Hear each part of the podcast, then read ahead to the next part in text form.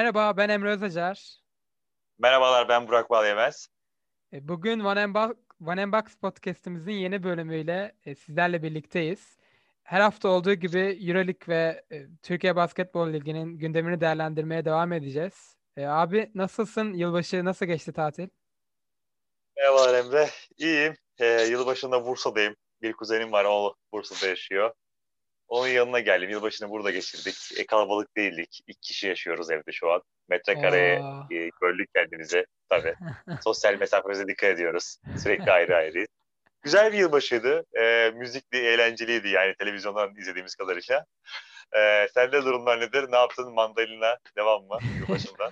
Abi gördüm ya senin storyleri. Valla kıskandık. Ee, Eyvallah. Ben, bende durumlar yani evet evdeydi işte aileyle geçen bir yılbaşı böyle. Buruk bir yılbaşı oldu yani abi.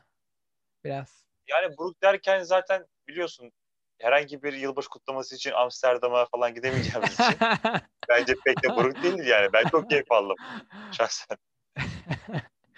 yani evet arkadaşlarıma geçirmeyi tercih eder miydim? Edebilirdim muhtemelen normal koşullarda ama bu sene böyle oldu artık. Ha, Çınarcık'ta mı? Yalova'da mı? Abi her şekil olabilir ya. Yani bilmiyorum. İyi ee, bakalım.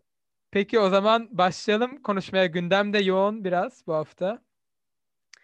Ee, Anadolu Efes Real Madrid maçı vardı salı günü. Maçların üzerinden de epey süre geçti aslında. Yılbaşı tatilinden ötürü salı ile çarşamba oynandı maçlar. Efes kaybetti Real Madrid'e. 65-73'lük bir skorla maçın son kısmında koptu oyun. Maç hakkında biraz genel konuşalım. Ee, şöyle şunu sorarak başlamak istiyorum sana. Larkin ile Mitsic 6'da 0 üçlük attı ikisi. Toplamda 12'de 0 attılar. Yani iki sezondur ilk defa oluyor olabilir ikisinde 0 üçlük isabeti bulduğu maç. Larkin'in kötü oynadığı bir günde Efes'in kazanma şansı çok olası gözükmüyor şu anda. Yani Efes'in bir B plan sorunu mu var? Ee, ya da Efes nasıl çözebilir? Veya hani bunu çok normal buluyor musun yani? Larkin oynayamazsa kazanamaz tabii ki bu takım. Hani bu çok normal diyebiliyor musun? Ne düşünüyorsun bu konu hakkında?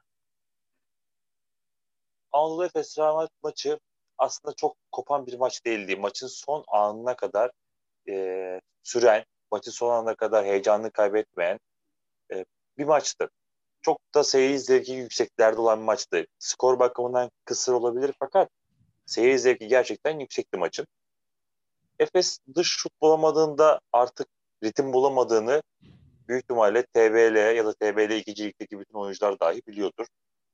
Karşıdaki takım buna göre hazırlandığı için Larkin ve Mitch'in dış şutlarını engellemeye yönelik antrenmanlar yaptıkları için genelde bu maçın özelinde tabii ki de dış şut sokturmadıklarında Efes ritim düşüklüğünü yaşıyor. Fakat ben başta aslında dış şuttan çok şuna dikkat çekmek istiyorum. Anadolu Efes bir dört numara katkısı alamadığı her maçta sıkıntı yaşıyor Emre.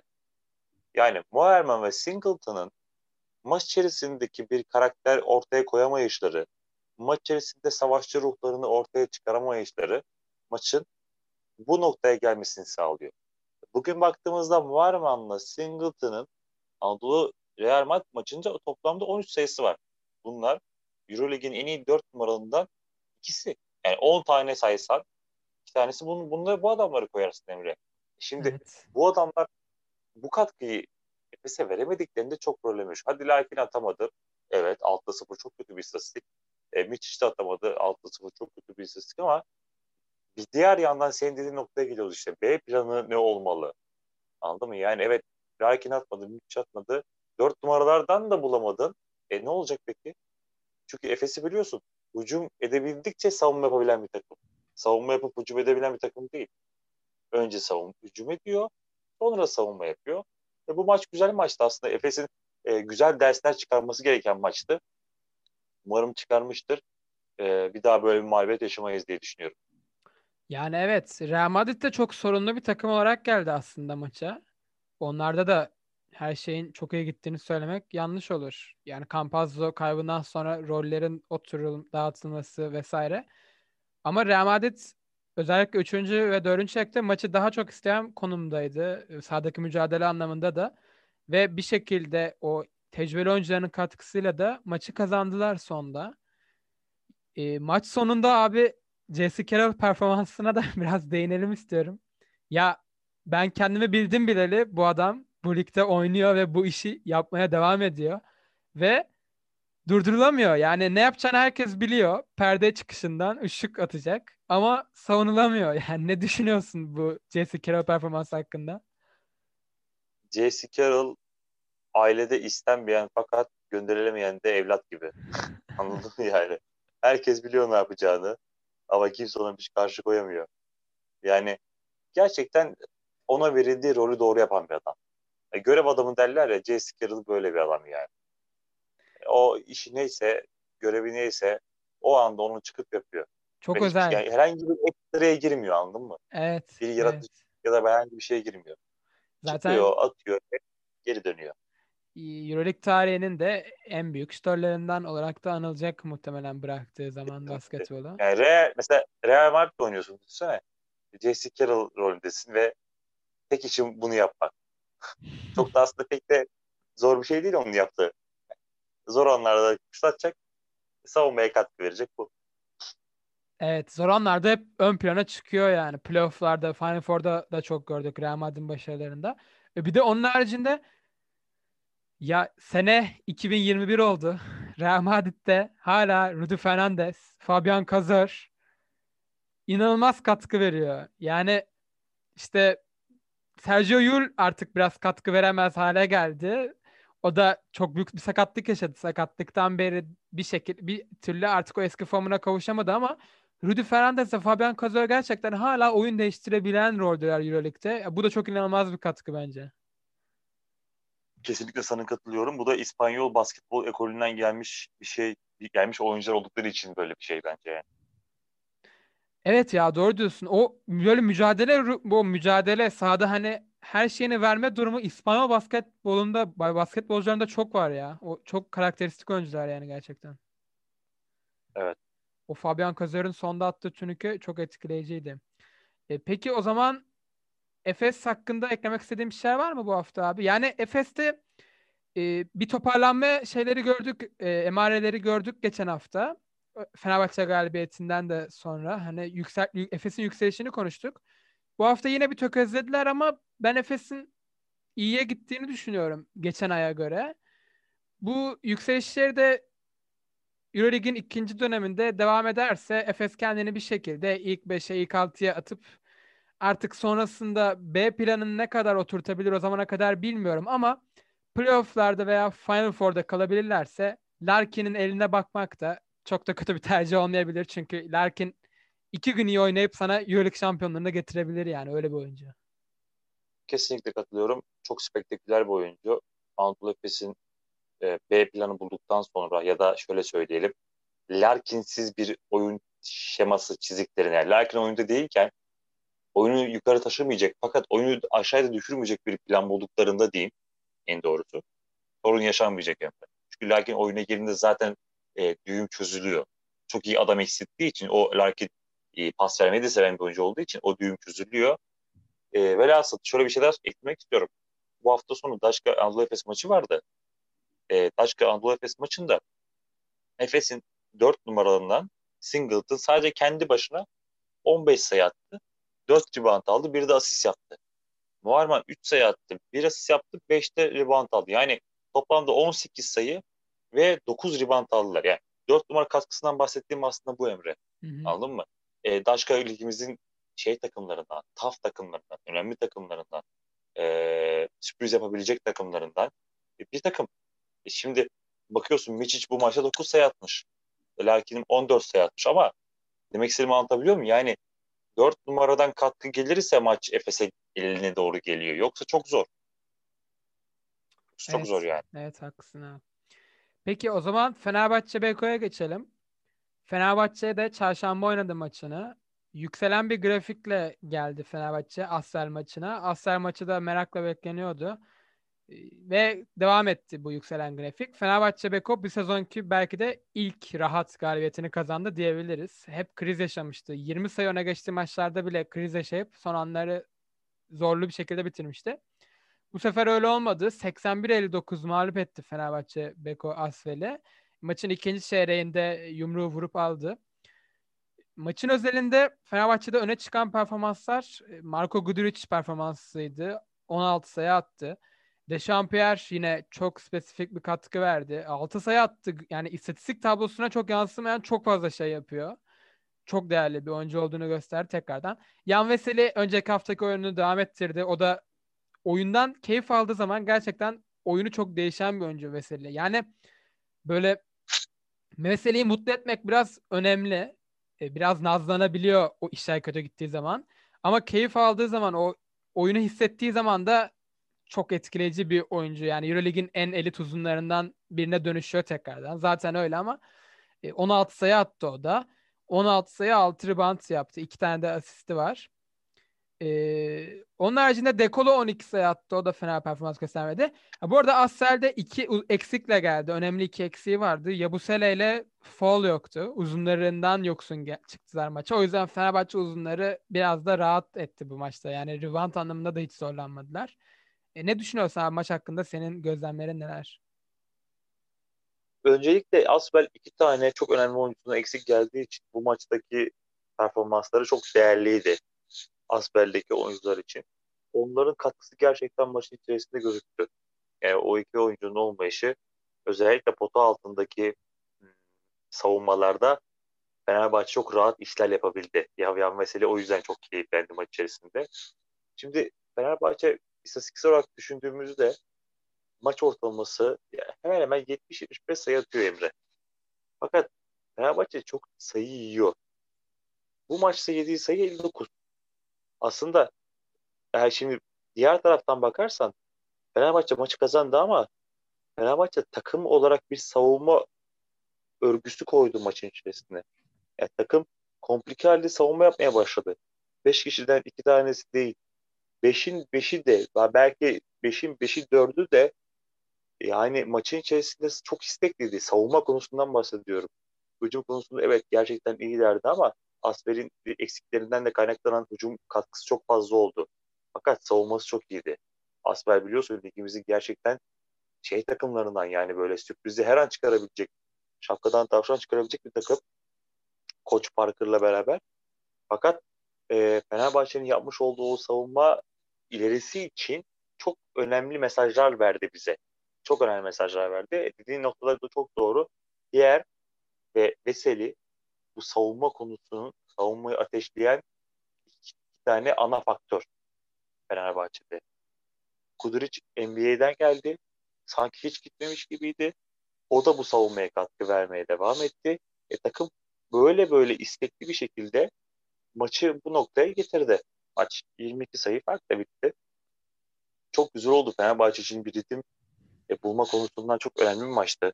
E, kendini gösterebileceği en iyi maçlardan bir tanesi belki de bu maçtı biliyor musun? Yani e, toparlanma için söyleyeyim ben sana. E, iş umarım umarım Fenerbahçe böyle devam eder. Evet, özgüven kazanmak açısından güzel bir fırsattı. Eksikli Asfel. E, Fenerbahçe de iyi değerlendirdi bu fırsatı. E, bir de şeyi konuşalım istiyorum. Danilo Bart Bartel o da sezona kötü başlangıcın ardından e, iyi devam ettirdi bence. Fenerbahçe'nin şu an iyi oyuncularından bir tanesi. 8 sayı or 8 sayı 3.4 rebound ortalaması var. 1.7 de asist ortalaması tutturmuş sezonda. E, Bar ama şöyle bir sorun var Fenerbahçe'de. Bartel ile Veseli'nin aynı anda sahada olduğu beşlerde rakip 4 numaralar çok kolay sayı bulmaya başlıyor. Fenerbahçe'nin savunma düzenleri biraz bozuluyor. Ayrıca Bartel'in hücumda efektifliği de azalıyor sanki o dakikalarda. Yani Bartel tek uzun olarak oynayınca 5 numarada daha efektif bir oyuncu haline dönüşüyor. Veseli çift uzun oynamaya alışık ama Bartel çok öyle bir izlenim vermiyor. Sence Kokoşko bu konuda ne yapabilir? Yani Fenerbahçe'nin ideal beşini nasıl görüyorsun? Sen rotasyon nasıl değerlendirilmeli? Ben Fenerbahçe'nin ideal beşini şöyle söylüyorum. Bir numarada Nando De Colo. Kesinlikle Nando De Colo'yu düşünüyorum. E, iki numarada Guduric. Belki de ilk de Melit olur. E, üç Melih. Dört Pierre. Beş Veseli. E, bu isimler herhangi bir kağıda yazıp verdiğinde zaten maça 10-0 önde başlayabiliyor.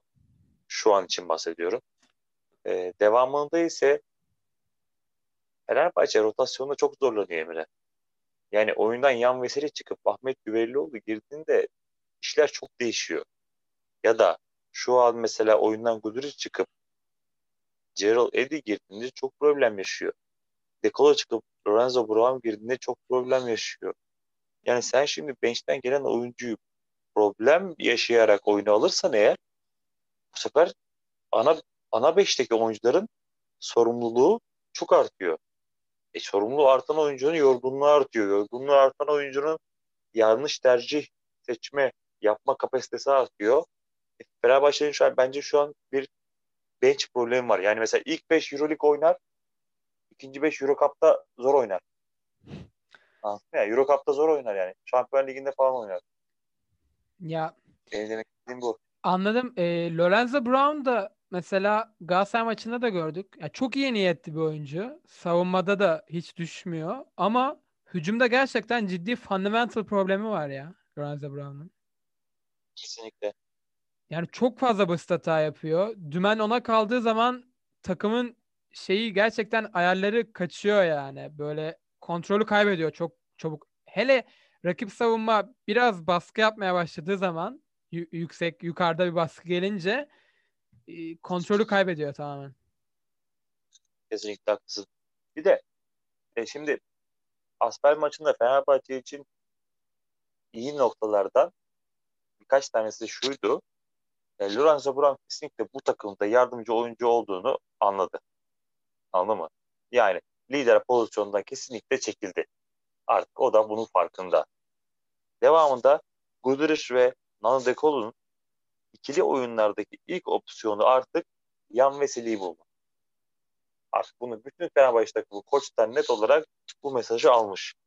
Bir de Pierre'in yarı sahadaki o efektif kontrollü oyunu bütün anahtarların yani bütün kapıların anahtarı oluyor. Fenerbahçe bu felsefede ilerlerse eğer başarıların devamının geleceğine inanıyorum. Evet, roller biraz daha oturmaya başladı. Yani biraz geç oldu bu. İsterdik ki daha önce olmaya başlasın. Çünkü bir 10 maçı falan gerçekten tamamen kayıp bir şekilde geçti Fenerbahçe. Ama geç de olsa bir toparlanma şeyi gördük. Belki bir transfer daha konuşuluyor Fenerbahçe için. Onunla da birlikte ligin son 10, 10 son 10-12 maçına daha da formda ve iyi bir şekilde girip kendini playoff'a atabilir Fenerbahçe. Bir de kaptan Melih Mahmutoğlu da toparladı biraz. Ee, geçen hafta İbrahim Kutlay'ın bir konuşması oldu. YouTube'da seninle de konuşmuştuk onu. Çok ağır konuşmuştu Melih hakkında, Veseli hakkında, takımı geneli hakkında. O konuşmadan sonra sanki Melih hani dinlemiş de konuşmayı ben de buradayım dercesine oynuyor iki haftadır. O da umarız bu istikrarlı oyunu devam ettirebilir. Çünkü şut sokamadığı gün gerçekten Melih hiç çekilmiyor ya. Hiç. Çekilmiyor gerçekten. Yani sokması gerekiyor. Böyle devam eder umarım. Bakalım. Fenerbahçe'de işler nasıl gitmeye devam edecek takip edeceğiz. Ee, Galatasaray maçına de değinmeye gerek var mı? Ee, o maç hakkında söylemek istediğin bir şey var mı? Sonu. Değinmek istediğim var. Ben bir Galatasaray olarak üzüldüm. yani sondan ikinci olmamızı çok üzgünüm. Bu takım 3 tane transfer yaptı. İnşallah toplanacak diye düşünüyorum. Ee, dediğim gibi yani Fenerbahçe Galatasaray maçında çok rahattı Emre. Yani Guduric Guduric'i izledim bilmiyorum Fenerbahçe Galatasaray maçında ama yani böyle sanki antrenman maçı temposunun evet. bir tık üstte gibiydi. Hani ortaya giriyor, atıyor. Floater'lar işte, falan değil mi? At dağıtıyor, bomboş kalıyor falan. E bu kadar boş alan bırakırsan bir de Pierre de o gün çok inanılmaz katkı verdi. E Veseli zaten bir çizgide ilerliyor şu an. Hiçbir şey gerek kalmadı. Düşün hani Nando De Colo alınmadı oyuna, şey kadroya. Ve maç neredeyse 20'ye bağlandı yani. E, yani Galatasaray'ın umutla dönmesini bekliyorum koç. Yardımcı antrenör Ömer Uğur Orta geldi. Çok iyi işler yapacağına inanıyorum. Genç bir koç, başarılı bir koç. Umarım ya, bizi biraz toparlar. Bence de maç içinde de koç dokunuşları oldu. Bir yerde tam sağ baskıya çevirdi, tamam, yarı evet. sağ baskı yaptı. Yani bir, bir şeyler gösterdi bence koç. Gösterdi ama Galatasaray'ın işte sezon başındaki kurul yani basketbol takımında böyle bir şey var evet biliyor musun? Bak şimdi lige bak bütün takımlarda yani, şimdi nasıl söyleyeyim yönetimi kötü olan takımlarda kelimesi belki biraz ağır olacak ama e, takım kurulmuş mesela Real'de böyle bir şey göremezsin. Barcelona'da göremezsin. CSK'da göremezsin. E, Bayern Münih'te mesela zordur görmen. Valencia'da görmen zordur. Baskonya'da göremezsin. Takım kurudur. Maksimum bir belki bilemedim iki ekleme yapıl, yapılır. Anladın mı? İki çok ütopyadır onlar için. Biz de hem Euroleague takımlarımızda Efes hariç e, hem de BSL takımlarımızda takım kuruluyor sonra 5 kişi gidiyor 7 kişi geliyor 7'nin ikisi gönderiliyor 3'ü geliyor 2 sene önceki oyuncu alınıyor gönderiyor yani sürekli bir şey var. E, ne diyeyim sana? Bir dönüm bir rotasyon var. Galatasaray'da böyle yani takımı kurduk başladık sonra Tays aldık. Dedik ay Tays çember altında kuvvetlendir. Tays'ı Real'e sattık sonra gittik 3 tane oyuncu aldık bir tanesi eski BSL oyuncusu ya tuhaf anladım işte. Yani her şeyden biraz yap koyarsan mesela der, derler mesela dondurma alan adam işte alt tane dondurma parçası topu koyduruyor. Kardeşim hangisinin tadını alacaksın? Hepsi ayrı ayrı ayrı ayrı tat veriyor. Galatasaray'da öyle şu an. Bir tat vermiyor yani. Öyle ya... oynuyoruz ama ne oynadığını kimse bilmiyor. Ya o bir tane dört numara alınmış. Ya o onun hali neydi ya mesela? Adam sağda duramadı. Hollis, Hollis yani, Randy Hollis Uçaktan miydi? getirmişler herhalde. Uçaktan indirip getirmişler. Steps falan yaptı top sektirirken biraz şaşırdım ona ben yani. O sağlık olsun Emre'ciğim. Geç, Emre Galatasaray geçmiş olsun diyoruz. e, o, abi son dediğine bir şey ekleyeceğim. Ya o ekol, ekol olmak çok önemli gerçekten evet. Mesela e, Efes yıllardır daha oturmuş bir düzen hani basketbol şube açısından. Kulüp gele, bir gelenek var orada. Mesela Fenerbahçe'nin en büyük başarısı son işte 6-7 yıl. Yani Girardini Obradoviç döneminin başlangıcından beri bir şube yönetimi e, şeyi kazandırdı. Kimliği kazandırdı basketbola. Mesela Real Madrid'de Barcelona'da falan da böyledir. Yani futbol şubesi işte veya diğer şubeler ayrı, basketbol şubesinin ayrı bir yönetimi vardır her zaman. Yani basketbolla futbol karışmaz birbirine. Fenerbahçe'de o ayrım yaptığından beri daha düzenli, daha sistematik bir şekilde ilerliyor. İşte yeni salonuna geçti. Orada kendi ofisi var koçun, yönetimin vesaire. İşte bu düzen de başarıyı getiren şey aslında. Dediğin gibi ben üzülüyorum mesela yani basket, Türkiye Basketbol Ligi'nde işte takım sezonun yarısında iflas ediyor. Ne bileyim dediğin gibi oyuncular değişiyor. İşte yabancılar kaçıyor falan. Bunlar hiç hoş değil ya. Gerçekten ülkeye de zarar, ülke basketboluna da zarar yani tamamen.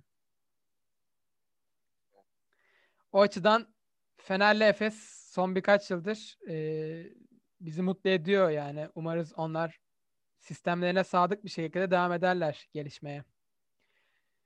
Umuyoruz. O zaman o zaman EuroLeague'deki diğer maçlara değinelim. Abi sen hangi maçı izleyebildin bu hafta? Ben bu hafta Bayern Münih Barcelona maçını izledim Emre'cim. E, hayatımdaki en değerli saatlerden birkaçıydı. Çok mutluyum o maçı izlediğim için. Yani ba- böyle bir Bayern maç izlediğim Bayern Münih maçlarını kaçırmıyorsun hiç abi sen. Trink ben biliyorsun ilk haftadaki yayınımızdan beri Bayern Münih, Bayern Münih, Bayern Münih, Bayern Münih diyorum. Almanya'dan şaşmayacaksın. Alman aşısından da şaşmayacaksın. Anladın mı yani? Alman abi. Alman ekolü diyoruz ya işte. Yani maçın belli bir kısmında gerçekten Barcelona koparacak mı dediğim anda özellikle 3. çeyreğe kadar olan kısımda yok. Alakası yok. Bir 3. çeyrek izledik. Dillere destan. Bayern Münih 27 sayı 27 10 ve çemberinde 10 sayı gördü. Yani inanılmaz keyifli Emre. Yani Barcelona'ya karşı olması aslında bu kadar keyif verici. Mesela bunun karşısında e, Panathinaikos olsaydı ben bu kadar keyif almazdım. Tabii ki de Barcelona olduğu için büyük bir kulüp, büyük bir ekol olduğu için çok keyif verdi ama dediğim gibi yani Bayern Münih'in galibiyetleri çok spektaküler galibiyetler. Ee, yani Bayern Münih kazanamazsın Emre. Bayern Münih'i kazanmaya gidiyorum diyemezsin. Ve Bayern Münih sana geldiğinde de e, kazanacağım diyemezsin biliyorsun Baldwin diye bir adam var onlarda. Wade Baldwin. Yani her geçen gün yukarı çıkıyor. Acaba bir Mike James Larkin'in yanına Baldwin mi geliyor diye düşünmüyor değilim. Evet Baldwin yani sezon istatistikleri de etkileyici ya. 14 sayı ortalaması var şu an. %48 sayı isabetiyle yapmış bunu. Maçta da 29 sayı attı. 14'te 9 sağ iç isabeti 3'te 2 üçlük inanılmaz bir yüzde. 41 verimlilik puanıyla da haftanın en değerli oyuncusu seçildi. Çok etkileyici. Senin maçın hangisinde Emre bu hafta? Ee, ben de ha, bu arada bir şey ekleyeceğim. Barcelona Tabii. hafta sonu Real, geçen hafta konuşmuştuk Real Madrid maçı var diye. Kazandı o maçı Barcelona. Aslında iyi de bir oyunla kazandılar. Ama ertesi hafta yine tökezlediler. Böyle Barcelona inişli çıkışlı grafiğine devam edecek gibi bakalım sezon sonunda nereye varacak iş merak ediyorum. Bakalım playoff'ta olacaklar ama nerede olacaklar önemli gerçekten. Evet evet yani playoff zamanında hangi form grafiğinde olacaklar o da önemli. İşte Obradovic Fenerbahçe'sinden de hatırlarsın. Hep sezonun son kısmında takım zirve yapardı. Acaba Saras da yani Saras'ın çok fazla sorunu var takımla. Bunu kasti yapmadığına eminim şu anki performansı. Ama belki onun da hedeflediği nokta işte Mart, Nisan gibi bir dönem olabilir diye düşünüyorum. Olabilir olabilir. Hedeflerinde orası vardır yani. O da Obadovic'in öğrencisi zaten. Ee, ben CSK Milano maçını izledim. Ee, gerçekten inanılmaz bir maçtı. Yani playoff atmosferindeydi. Zaten iki tak takımların ismine bakınca bile heyecanlanıyorsun. Hani bu maç çok iyi olur diyorduk yani. Hakkını verdiği maç. Ee, CSK kazandı maçı. 91-87 uzatmaya gitti maç. Ama yani maçta çok ilginç istatistikler oldu. Ee, şunu söyleyeyim. CSK Moskova takım halinde 60 rebound aldı. E, Euroleague rekoru kırdılar. Rekor. Oyuncu bazında da Militinov 16 hücum reboundıyla Euroleague'deki hücum reboundu rekorunu kırdı. Militinov'dan sonraki en yüksek sayı 11 bu arada. Yani ikinci oyuncu 11 hücum reboundında. Militinov 16 hücum reboundu aldı tek başına. Güzel bir noktaya çıkardı yani rekoru. Yani inanılmaz bir noktaya çıkarttı. Böyle artık bir yerden sonra uzatmada şey oldu. Böyle atıyor CSK, Militinov alıyor geri veriyor, bir daha atıyorlar. Alıyor geri veriyor, bir daha atıyorlar. E, yani e, e, Milano'yu takdir etmek lazım. 60'a 30 totalde reboundlar. Bu rebound sayılarına e, tabii ki bu reboundın sorumlusu da onlar hani sonuçta ama oyunda kalabilmeleri bence büyük başarıydı. Bu ezici rebound üstünlüğüne rağmen. CSK'da da şunu da ekleyeyim. Mike James yine çok iyi bir performans gösterdi. Aslında ilk üç çeyrek çok kötü bir maç oynadı Mike James. Ama son çeyrekte o maçın kırılma anlarında yine devreye girdi. Özellikle uzatmalarda asistleriyle, sayılarıyla maça ağırlığını koydu. Hackett'la birlikte çok önemli iki katkı aldılar ve maçı kazandılar. CSK devam ediyor formuna. E, 11. maçlarını kazandılar üst üste Euroleague'deki etkileyici bir performans. Clyburn yok. Evet, evet. Clyburn yok. Yani şöyle bir 5 yapıyorlar mesela. E, bu maçta bu işte, Tonike Şengele'yi kenara aldı koç. E, şey Militunov'la Voigtman'ı oynattı aynı anda. Rebound üstünlüğünü de elinde tutmak için. Yani bu kadar uzun iki oyuncuya rağmen pota altında hiç zorlanmadılar. Yani hiç mismatchlerde geçilmediler. Çok iyi yardım savunmaları getirdiler. Hücumda da Kurbanov'u 3 numaraya çekti. Ya üçlüye bakar mısın? Militinov, Kurbanov, Voigtman. Zaten üçü de manyak gibi rebound alıyor. Ee, çok etkileyiciydi. Güzel maçtı. Evet çok güzel maçtı. CSK galibiyet sayısını 14'e çıkarttı. 14'e 3'ler şu an. E, ikinciyle iki galibiyet farkı açtılar ikinci Real Madrid'le. O zaman e, son olarak da e, Euroleague'de İlk yarı bitti. 17 maç oldu. Her takım 17 maçını oynadı. Sezonun ilk yarısını kapattık. Fikstürler başa dönüyor. Biz de bunun şerefine ilk yarının enlerini konuşalım dedik programın sonunda. 17 maçın sonundaki MVP ile başlayalım istiyorum abi. Ee, senin MVP'in tamam. kim oldu ilk 17 maçın sonunda? Tabii ki de çok zor tahmin olmalı gerek. Keska'dan Mike James. Evet benim de oyuncum Mike James. Mike ya, James. Ne demek istiyorsun abi Mike James hakkında? Konuşalım biraz. Mike James ya Larkin Mike James kapışması diye bir şey vardı geçen sene. Bu sene de Mike James ve Mike James kapışması var. Geçen sene göre kendisi yapıyor sadece.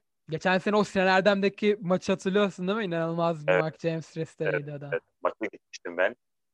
Evet, salonda izlemiştim. İnanılmazdı yani. İnanılmazdı Mike James. Açık ara MVP gidiyor şu an. Bence de yani sezon MVP'liğini de buradan sonra çok ekstra şeyler olmazsa alacak gibi. Daha çok maçlar tabii ama 20.6 e, ortalamasıyla oynuyor. %54 field goals. %39.3 üçlük ortalaması var. %81 ile de foul atıyor. Ee, aynı zamanda da 6 asist ortalaması var. 3.4 de rebound. Gerçekten Müthiş çok ya. Çok iyi işler yapıyor. Çok iyi işler yapıyor.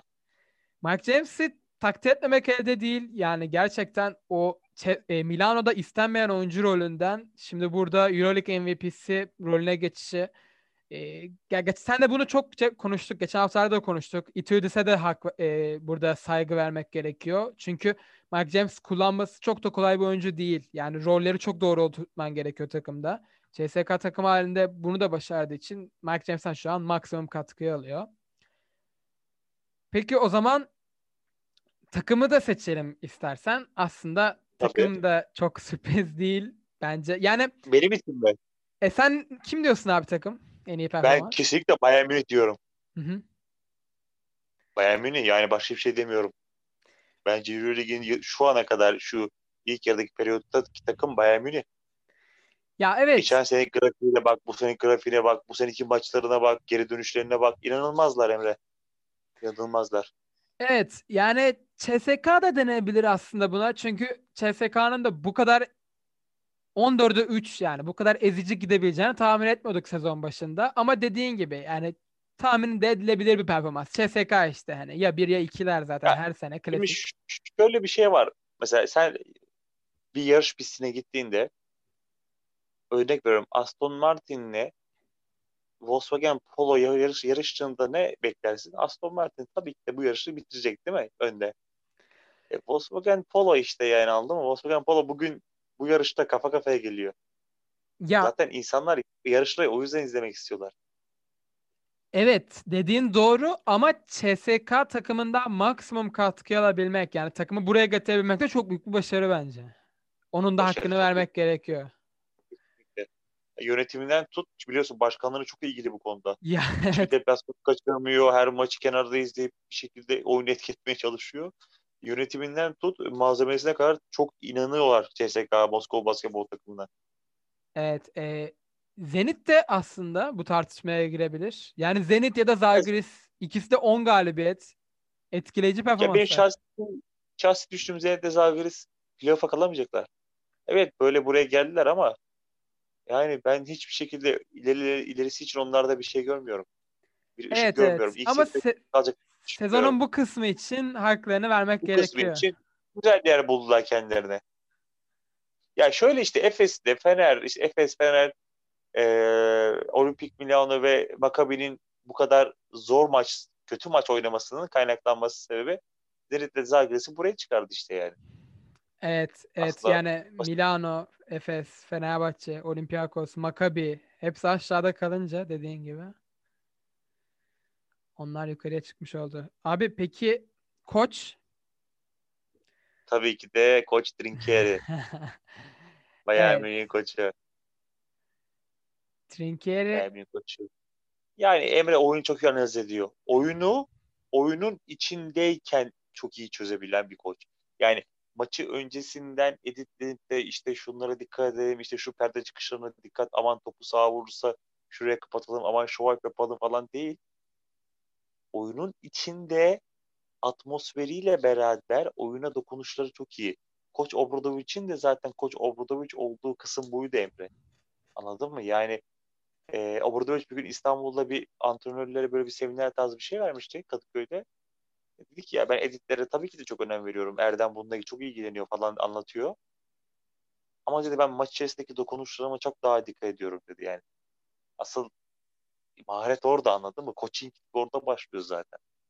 Trinker'in maçın içerisindeki hamleleriyle Bayern Münih'i buraya kadar çıkardı. Evet. Yani Trinkieri de biraz hak ettiği saygıyı görmeyen bir koç gibi geliyor bana. İşte Kesinlikle. Borussia Bamberg performansı çok iyiydi. Ondan sonra Partizan'a gitti. Eurocup takımına Evet. gitti. Ki onlar da Evet.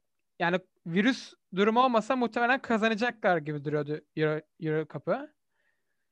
Ee, şimdi bu sezonda Bayern Münih de fırsat buldu. Yine kendini çok iyi kanıtladı. Belki bundan sonrası için yani tepe takımlarda boşluk yok hiç şu an ama neden olmasın? Yani bence oraya e- eğer bir boşluk oluşursa ilk aday koçlardan biri Trinkieri. Kesinlikle kesinlikle oralara aday. Senin için kim peki?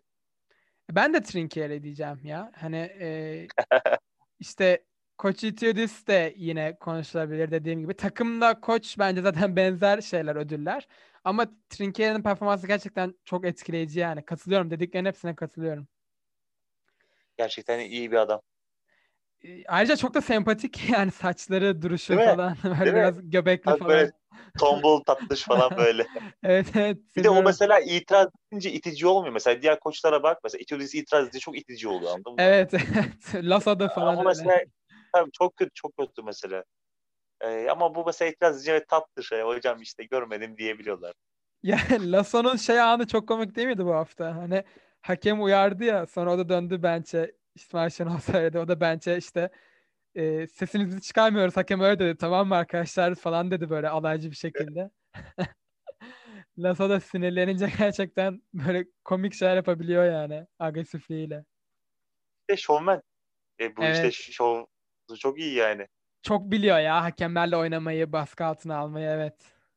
Kesinlikle. İşin Sürekli piri. konuşuyoruz da.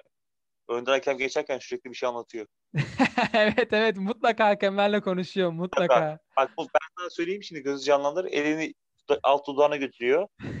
Sürekli bir şey söylüyor orada. Hani söylemiyormuş gibi yapıyor ama sürekli orada pozisyon anlatıyor. Bir önceki pozisyonu soruyor. O ya çok efor sarf ediyor ya. Gerçi Efes maçının sonunda böyle şey hani ya Lasso yoruldu herhalde falan diye hissettim ya. Su içinde kalıyor zaten ve hakikaten oynamış kadar bir efor sarf ediyor kenarda o da. Evet evet. Kenarda çok hareketli. Heyecanını hiç kaybetmemesi etkileyici onun da bence. Real Madrid'in başarısındaki en büyük faktörlerden biri de o yani. Aslında doymuş bir kadro bu. İşte Fernandezler, Carroll'lar falan çok başarı gördüler Real Madrid'de Euroleague şampiyonlukları. Ama hala hepsi en üst seviye hırsla devam edebiliyorlar. O da çok etkileyici. Koça yazar yani. Kesinlikle. E, hayal kırıklıklarını da konuşup sezonun e, bölümü sonlandıralım istiyorum. Bu sezonun Tamam. hayal kırıklıkları abi sence neler ilk yarını? İlk Şeyler- yarıyı gene de bıraktık. Şey Larkin. Oyuncu bazında konuşmak gerekirse evet Şey Larkin Larkin. Takım baz- bazında konuşmak istersek iki takım Anadolu Efes ve Fenerbahçe.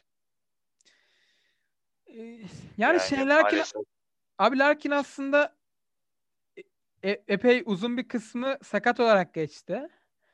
Ama Şimdi, şimdi Larkin dönüşünde zaten de kötü döneceğini biliyorduk anladın mı? Bu zaten aşikardı. Fakat bir ritim tutturacağını da biliyorduk. Ama ama bir maç ritim tutturdu. Diğer maç çok kötü. Bir maç ritim tutturuyor. Diğer maç çok kötü. Bu en kötüsü işte. Yani en kötüsü bu anladın mı? Mesela atıyorum bir maç 5 sayı, bir maç 6 sayı, bir maç 7 sayı atsa dersek işte yavaş yavaş topluyor. Bir evet. maç 15 atıyor, bir maç 5 atıyor. E, e, Bir maç ya aradaki farkı nasıl yapacağız peki? Nasıl çıkaracağız Evet, yani? yani şampiyonluk hedefleyen bir takım için bu çok zor bir durum. Kesinlikle öyle. Düzeltilmesi çok zor. Yani geri dönüşte çok zor. Toparlar ya işte şimdi sezon ikinci yarısı Larkin için önemli. Kendini geri e, kanıtlama fırsatı olacak onun için de. Bakalım merakla bekliyoruz ikinci yarıya. E, takım halindeki performanslarda da Fenerbahçe dedin. Fenerbahçe 7-10'la Evet. bitirdi ilk yarıyı. Sence Fenerbahçe yani hayal kırıklığı oldu mu yoksa zaten bu takımdan bu kadarı olur mu diyor musun yani? Hayır, Fenerbahçe kaybetmemesi gereken maçları kaybettiği için ben hayal kırıklığı oldu diyorum. Ve, de- fa- ve kaybet gereken maçları kaybettiğinde farkla kaybettiği için böyle Evet, söylüyorum. evet kaybediş Tabii de kaybedebilir. Çok normal kaybetmek. Herkes kaybedebilir. Fenerbahçe playoff'a da kalmayabilir ama kaybediş şekli Fenerbahçe'ye yakışan bir şekil değil. Fenerbahçe'nin yatırımlarına, Fenerbahçe'nin felsefesine, Fenerbahçe'nin vizyonuna yakışan bir kaybediş şekli değil onlar yani. Evet ilk 5 Fenerbahçe'de de şöyle garip bir durum var. İlk 5 maç iyiydi takım. İşte o mesela kaybedilen Bayern Münih ve CSKA maçını hatırlıyorum. Çok iyiydi yani. Hani ya Bayern Münih maçı da çok kabul edilebilir değildi ama en azından 20 sayı öne geçti vesaire. CSKA maçı kazanılabilir bir noktaya gelmişti. Son anda kaybedildi. Hani Fenerbahçe o oyunu sürdürseydi bizim beklentimiz de oydu. Tamam yani hani bu takım işte sezon ilerledikçe form tutar, daha da tepeye çıkabilir. Tavanı neresi bu takımın diye konuşuyorduk.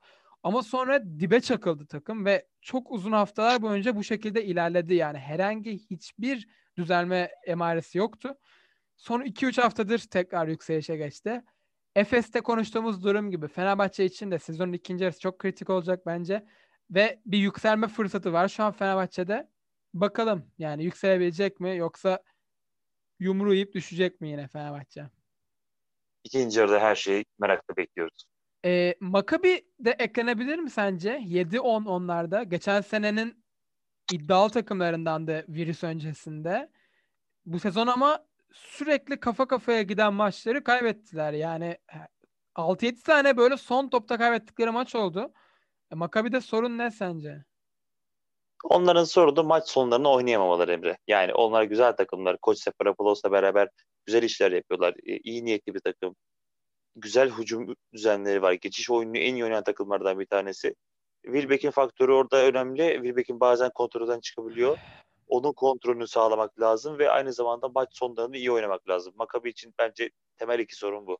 Evet, Wilbeck'in maç sonlarını da sanki o işte Mike James seviyesinde veya işte Rudy Fernandez, Campazzo o en top level'daki oyuncuların şeyinde oynayamıyor gibi duruyor. Yani kötü tercihler yapıyor hep. Kesinlikle sen katılıyorum. Peki o zaman e, eklemek istediğin bir şey yoksa abi sonlandıralım yayını. Sonlandıralım. Gayet güzel bir yayında. Bizi dinleyen herkese çok teşekkür ediyoruz. Bence Sağlıkla de mutlu. e, 2021 diliyorum. Epey şey konuştuk bu yayında. E, enlere de değindik. Belki ileriki yayınlarımızda farklı formatlarda yapabiliriz. Yeni formatlarla da gelebiliriz karşınıza. Geliyor mu? Bakalım diyelim. Ee, söz vermeyelim. Şimdi e, ben de herkese iyi günler diliyorum. Yayını dinleyen herkese de çok teşekkür ediyorum. Başından sonuna hangi noktada açarsanız açın. Ee, umarız siz de keyif alıyorsunuzdur. Biz çok keyif alıyoruz. Yayınlarımız da biraz istikrara kavuşmaya başladı. Ee, Burak abiyle de böyle yeni şeyler konuşuyoruz. Bakalım umarız kafamızdaki şeyleri de gerçekleştirip podcast'imizi daha iyi bir noktaya taşıyabiliriz. Herkese iyi akşamlar, iyi günler diliyorum. İyi akşamlar, hoşça kalın.